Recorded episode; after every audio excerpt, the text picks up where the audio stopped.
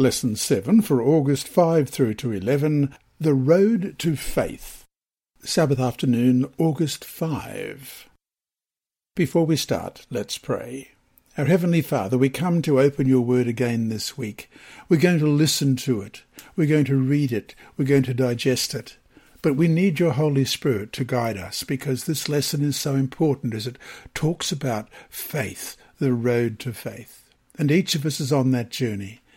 We pray, Lord, that whatever our needs are this week, that you will be with us, each one, wherever we are in this world, listening to this podcast. Bless us each one, we pray in Jesus' dear name. Amen. Our memory text this week is Galatians chapter 3 and verse 22. Scripture has confined all under sin, that the promise by faith in Jesus Christ might be given to those who believe. Let's read that again, Galatians chapter 3 and verse 22. Scripture has confined all under sin, that the promise by faith in Jesus Christ might be given to those who believe. Homing pigeons long have been known for their ability to fly hundreds of miles a day and arrive at their destination with amazing accuracy. Yet even the best homing pigeons at times have become disoriented, never returning to their starting point. The worst incident happened in England, when tens of thousands of birds never came back to their lofts. As most of us have experienced in one way or another, being disoriented or lost is not enjoyable. It fills us with fear and anxiety. It can even lead to moments of panic. The same is true in the spiritual realm. Even after we accept Christ, we can get lost or disoriented, even to the point of never returning to the Lord. The good news, however, is that God has not left us to ourselves. He has mapped out the road to faith, as revealed in the Gospel, and that path includes the law. Many people try to separate the law from the Gospel. Some even see them as contradictory. Not only is this view wrong, it can have tragic consequences. Without the law, we would have no gospel. It's hard, really, to understand the gospel without the law.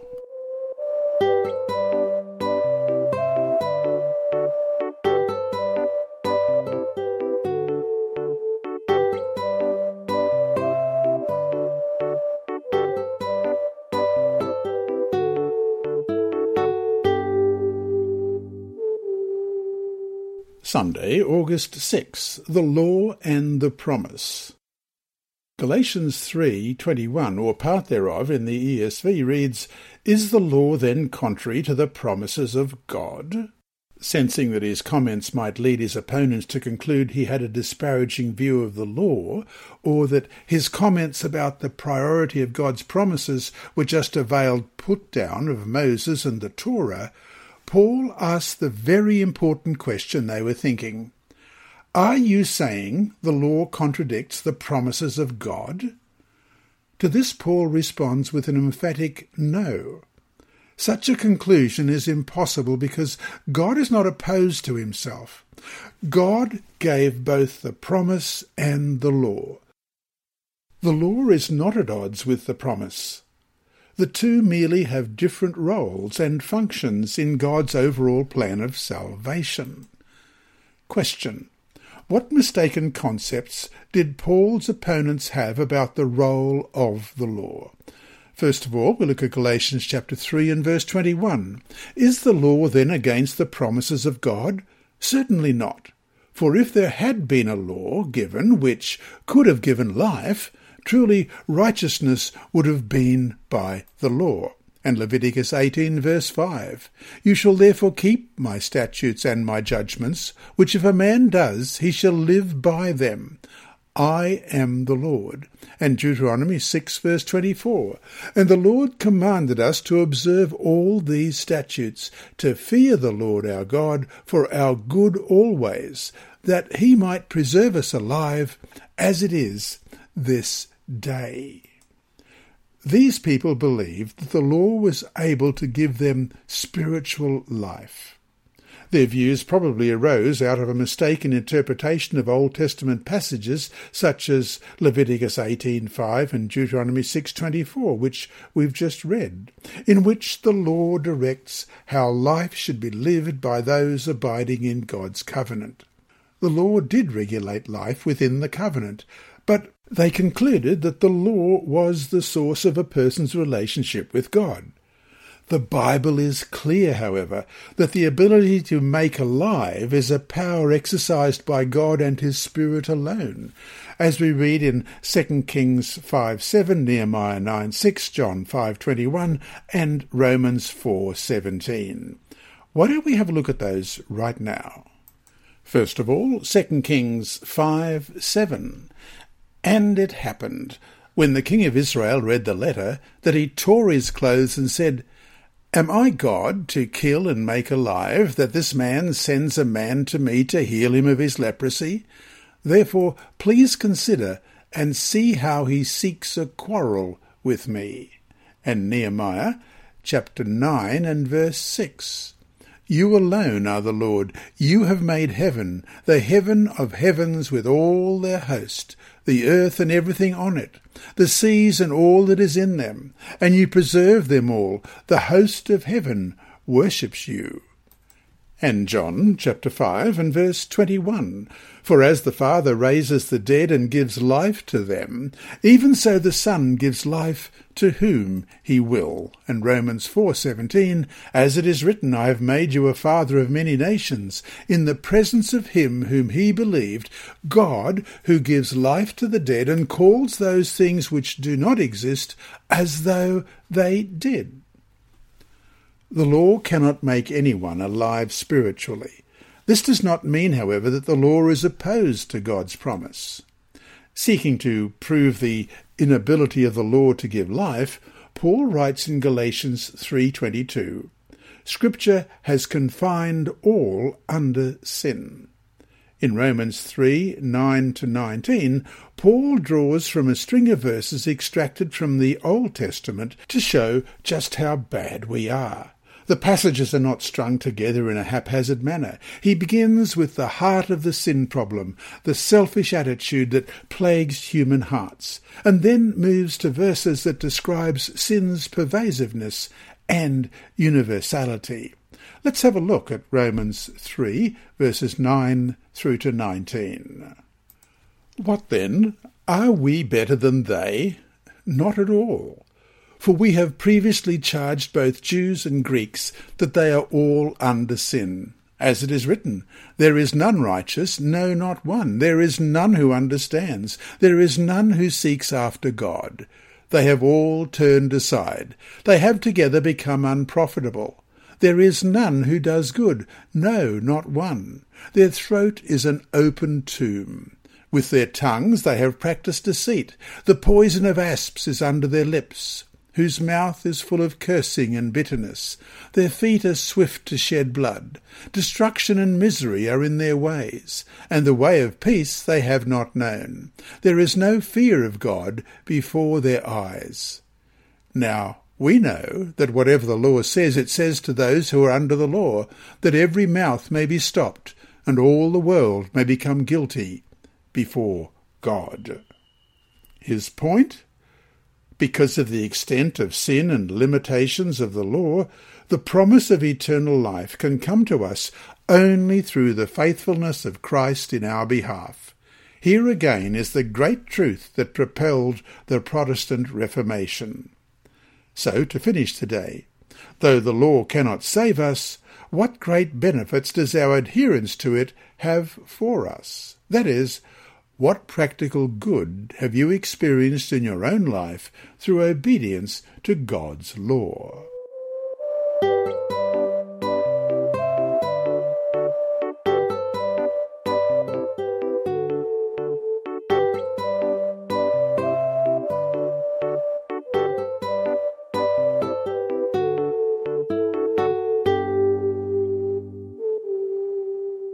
Monday, August 7 kept under law. In Galatians chapter 3 and verse 23, Paul writes that before faith came, we were kept under the law. By we, Paul is referring to the Jewish believers in the Galatian churches.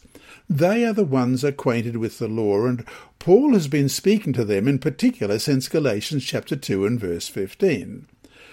This can be seen in the contrast between the we in Galatians 3:23 and the you in Galatians 3 verse 26. Galatians 3:23 reads before faith came, but in the literal Greek it reads before the faith came. Because Paul is contrasting the place of the law before and after Christ in Galatians 3:24, the faith is most likely a reference to Jesus himself and not a reference to Christian faith in general. Question. Paul says the Jews were kept under the law before the coming of Christ. What does he mean by under the law? Well, we'll look at some text first of all. We'll look at Galatians 3 22 and 23. But the scripture has confined all under sin, that the promise by faith in Jesus Christ might be given to those who believe. But before faith came, we were kept under guard by the law, kept for the faith which would afterward be revealed and Romans 6, 14 and 15, For sin shall not have dominion over you, for you are not under law, but under grace. What then? Shall we sin because we are not under law, but under grace? Certainly not. And 1 Corinthians chapter 9 and verse 20. And to the Jews I became as a Jew that I might win Jews. To those who are under the law as under the law, that I might win those who are under the law in Galatians chapter 4, verses 4 and 5. But when the fullness of time had come, God sent forth his Son, born of a woman, born under the law, to redeem those who were under the law, that we might receive the adoption as sons. And the same chapter, and verse 21. And that reads, Tell me, you who desire to be under the law, do you not hear the law? And then Galatians chapter 5 and verse 18. But if you are led by the Spirit, you are not under the law. Paul uses the phrase under the law 12 times in his letters. Depending on its context, it can have a couple of different connotations. One, under the law as an alternative way of salvation, as we read just then in Galatians 4:21. The opponents in Galatia were trying to gain life-giving righteousness by obedience. However, as Paul already had made clear, this is impossible. Paul later will even point out that by desiring to be under the law, the Galatians really were rejecting Christ. He talks about that in Galatians chapter 5 verses 2 to 4 and the second under the law in the sense of being under its condemnation, as we've just read in Romans 6 14 and 15. Because the law cannot atone for sin, the violation of its demands ultimately results in condemnation. This is the condition in which all human beings find themselves. The law acts as a prison warden, locking up all who have violated it, and brought upon themselves the sentence of death. As we will see in tomorrow's lesson, the use of the word guard in Galatians 3:23 indicates that this is what Paul means by under the law in this passage. A related Greek word ennomos, E N N O M O S, normally translated under the law, literally means within the law and refers to living within the requirements of the law through union with Christ. By the works of the law, that is, by trying to keep the law apart from Christ, it is impossible to be justified, because only those who through faith are righteous will live, as it says in Galatians 3:11. This truth doesn't nullify the law, it shows only that the law can't give us eternal life. It's way too late for that.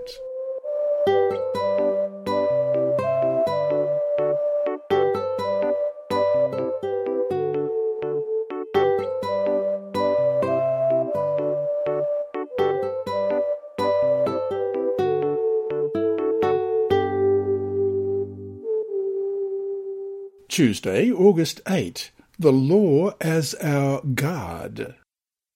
Paul gives two basic conclusions about the law. One, the law does not nullify or abolish God's promise made to Abraham.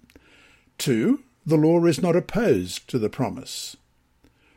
What role does the law actually play then?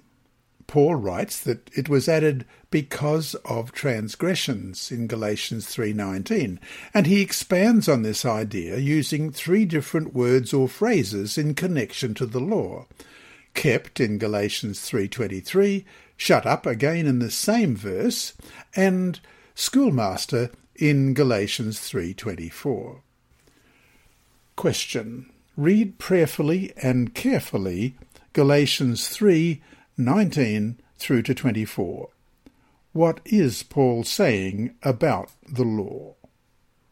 Galatians 3, beginning at verse 19. What purpose then does the law serve? It was added because of transgressions, till the seed should come to know the promise was made. And it was appointed through angels by the hand of a mediator. Now, a mediator does not mediate for one only, but God is one. Is the law then against the promises of God? Certainly not. For if there had been a law given which could have given life, truly righteousness would have been by the law. But the Scripture has confined all under sin, that the promise by faith in Jesus Christ might be given to those who believe.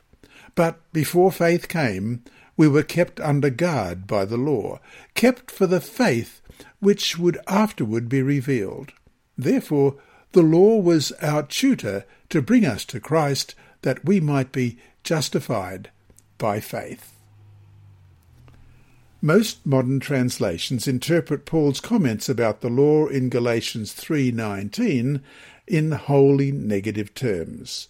But the original Greek is not nearly so one-sided.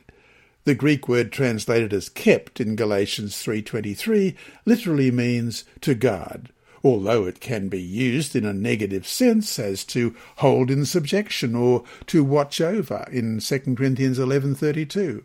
In the New Testament, it generally has a more positive sense of protecting or keeping in Philippians 4:7 and 1 Peter 1:5. The same is true of the word translated as shut up in Galatians 3:23. It can be translated to close in Genesis 20 verse 18, to shut in Exodus 14:3, Joshua 6:1 and Jeremiah 13:19, to enclose in Luke 5:6 or to confine in Romans 11:32. As these examples indicate, depending on its context, this word can have either positive or negative connotations. Question. What benefits did the law, moral and ceremonial, provide the children of Israel? First of all, Romans 3 verses 1 and 2. What advantage then has the Jew, or what is the profit of circumcision? Much in every way, chiefly because to them were committed the oracles of God. And Romans 7 verses 12 through to 24. Then it shall come to pass, because you listen to those judgments and keep and do them, that the Lord your God will keep with you the covenant and the mercy which he swore to your fathers. And he will love you and bless you and multiply you. He shall also bless the fruit of your womb and the fruit of your land, your grain and your new wine and your oil, the increase of your cattle and the offspring of your flock, in the land of which he swore to your fathers to give you. You shall be blessed above all peoples. There shall not be a male or female barren among you or among your livestock.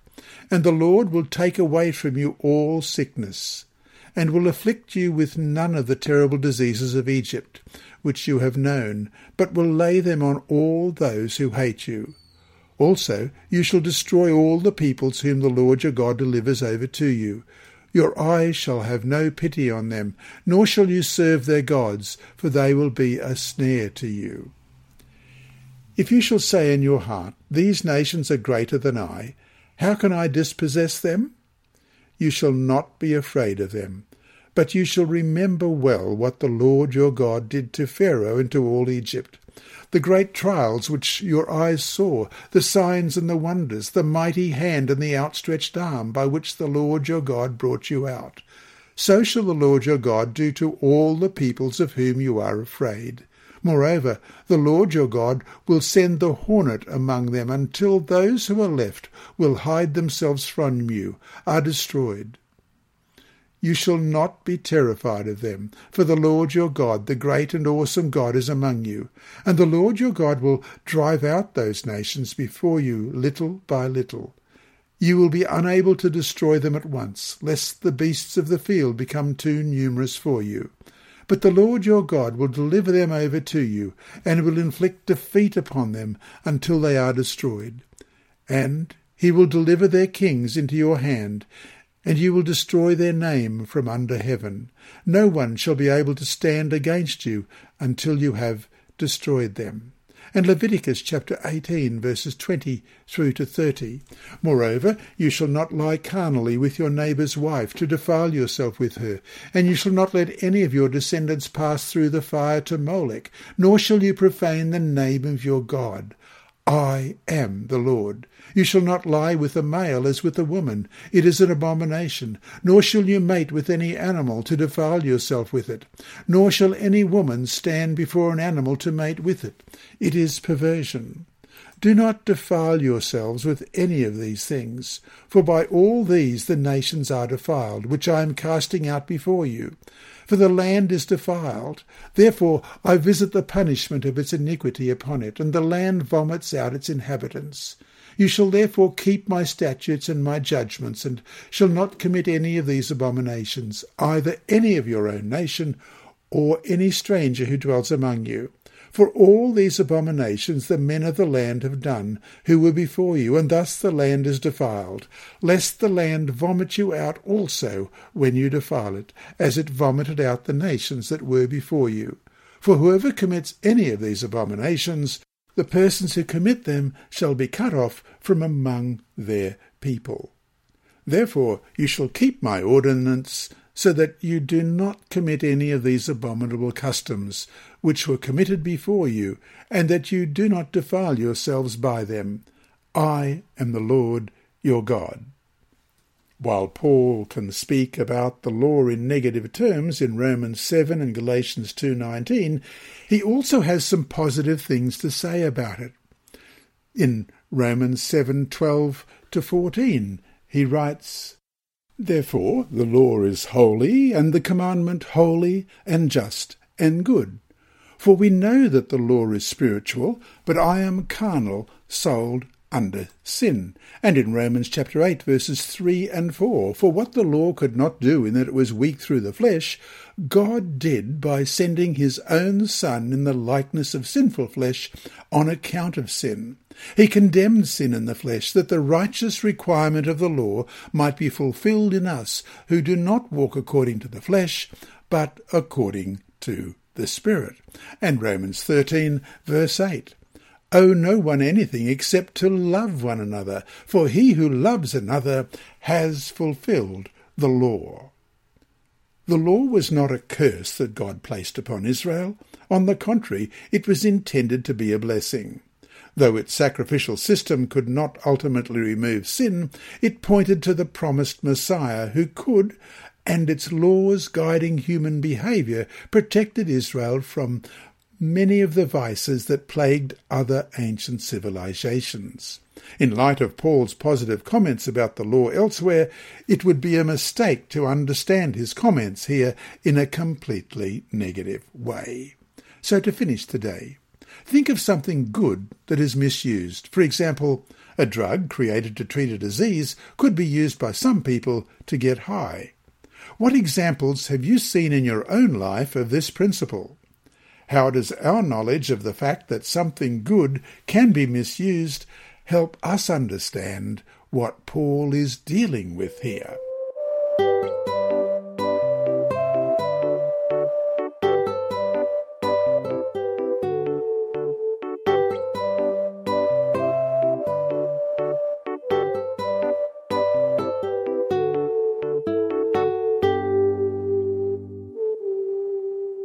Wednesday, August 9.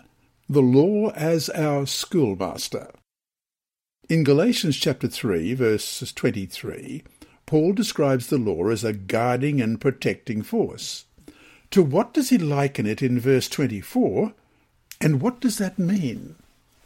Galatians 3, 23 and 24. But before faith came, we were kept under guard by the law, kept for the faith which would afterward be relieved. Therefore, the law was our tutor to bring us to Christ, that we might be justified by faith.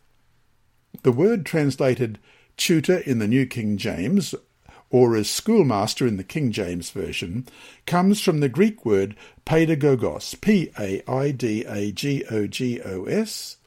Some versions translate it as disciplinarian, or tutor, or even guardian. But no single word fully can encompass its meaning. The paidagogos was a slave in Roman society, who was placed in a position of authority over his master's sons from the time they turned six or seven until they reached maturity. In addition to providing for his charges' physical needs, such as drawing their bath, providing them with food and clothes, and protecting them from any danger, the pedagogos also was responsible for making sure the master's sons went to school and did their homework.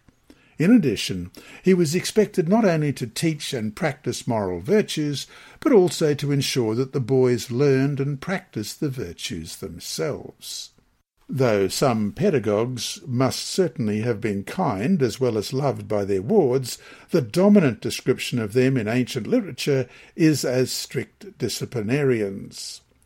They ensured obedience not only through harsh threats and rebukes, but also by whipping and caning.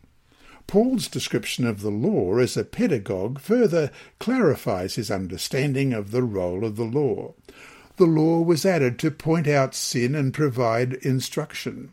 The very nature of this task means that the law also has a negative aspect, and that's because it rebukes and condemns us as sinners.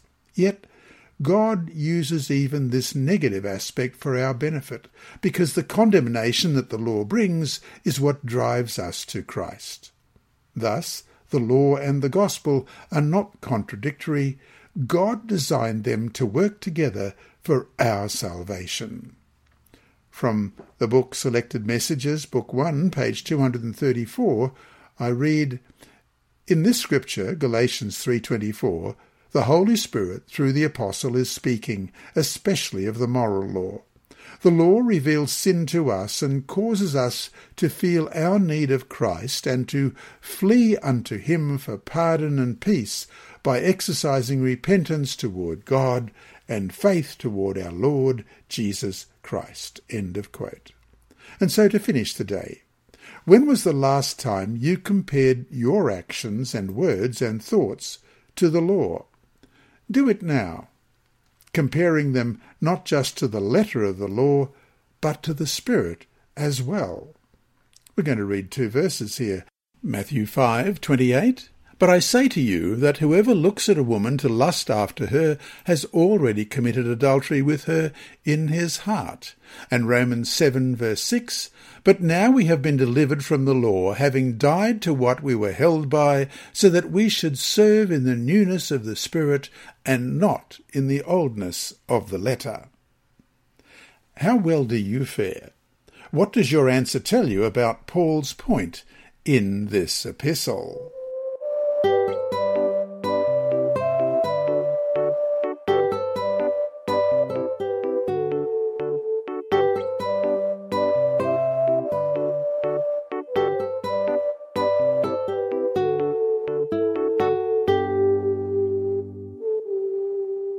Thursday, August 10, The Law and the Believer. Our text for today is Galatians 3 verse 25. But after faith has come, we are no longer under a tutor. Many have interpreted Paul's comments in this verse, Galatians 3:25, as a complete dismissal of the law. This makes little sense, however, in light of Paul's positive comments about the law elsewhere in the Bible. What does he mean then? First, we are no longer under the law's condemnation. Romans 8 3 tells us that. As believers, we are in Christ and enjoying the privilege of being under grace, as we've read in Romans 6:14 and 15. This gives us the liberty of serving Christ wholeheartedly, without fear of being condemned for mistakes we might make in the process. This is what true freedom in the gospel is. This freedom is something radically different from no longer having to obey the law at all, which is what some people claim is freedom in Christ. But disobedience to the law instead is sin, and sin is anything but freedom, as we read in John 8:34. Question. Read Romans chapter 8 verses 1 through to 3. What does it mean to be no longer condemned by the law? How should this wonderful truth impact how we live? Romans 8 verses 1, 2 and 3. There is therefore now no condemnation to those who are in Christ Jesus, who do not walk according to the flesh, but according to the Spirit.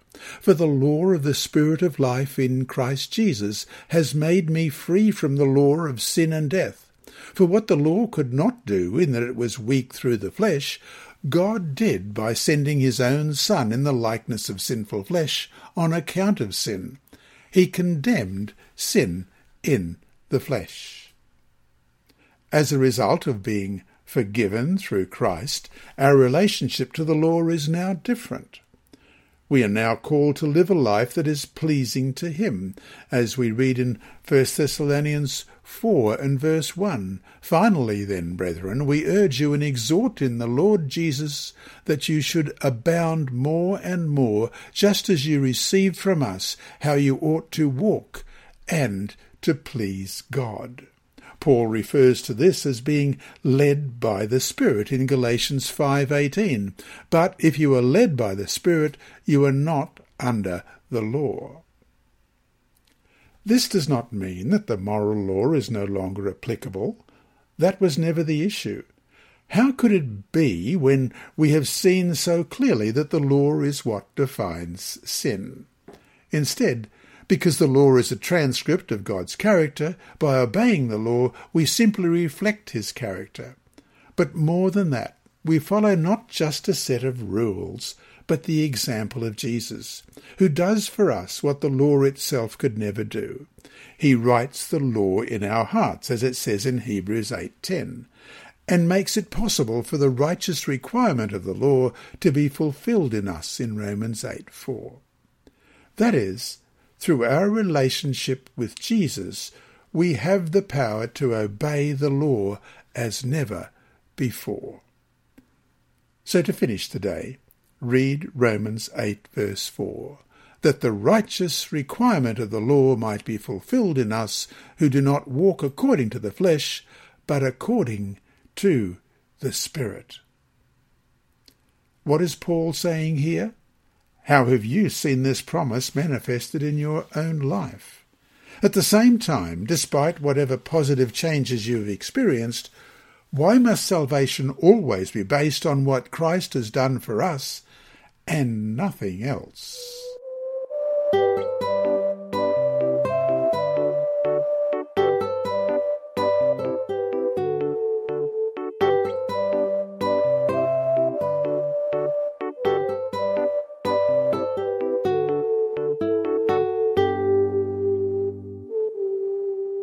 Friday, August 11.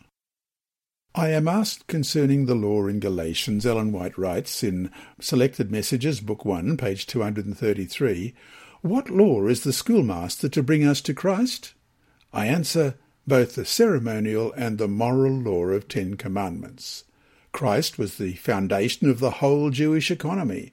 The death of Abel was in consequence of Cain's refusing to accept God's plan in the school of obedience to be saved by the blood of Jesus Christ, typified by the sacrificial offerings pointing to Christ. Cain refused the shedding of blood, which symbolized the blood of Christ to be shed for the world.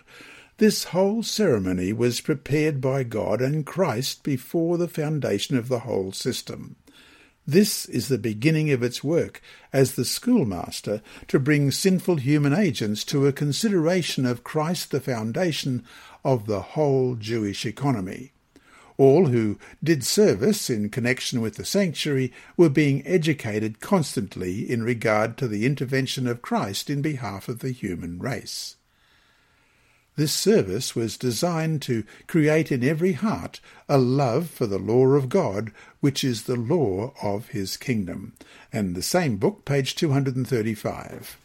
The law of Ten Commandments is not to be looked upon as much from the prohibitory side as from the mercy side. Its prohibitions are the sure guarantee of happiness in obedience. As received in Christ, it works in us the purity of character that will bring joy to us through eternal ages. To the obedient, it is a wall of protection. And that brings us to our discussion questions this week. 1. We often struggle with the question of how we can overcome sin in our lives. What promises do we have in the Bible about victory over sin? How can we better position ourselves to help make these promises real? At the same time, why must we be so careful to make sure that we place our full hope of salvation not on whatever victories we get, but on Christ's victory for us? And question two. We often hear Christians claim that the law has been done away with. Of course, these same Christians will speak out against sin, which means, of course, that they really don't mean the law is done away with. What, in fact, do they really mean by that claim? And here's a hint.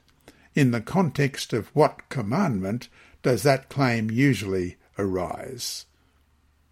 And to summarize this week's lesson, the law was given to point sinners to their need of Christ. As a custodian, it provides instruction about God and protection from evil. But like a disciplinarian, it also points out our sinfulness and brings condemnation. Christ frees us from the law's condemnation and writes his law upon our hearts.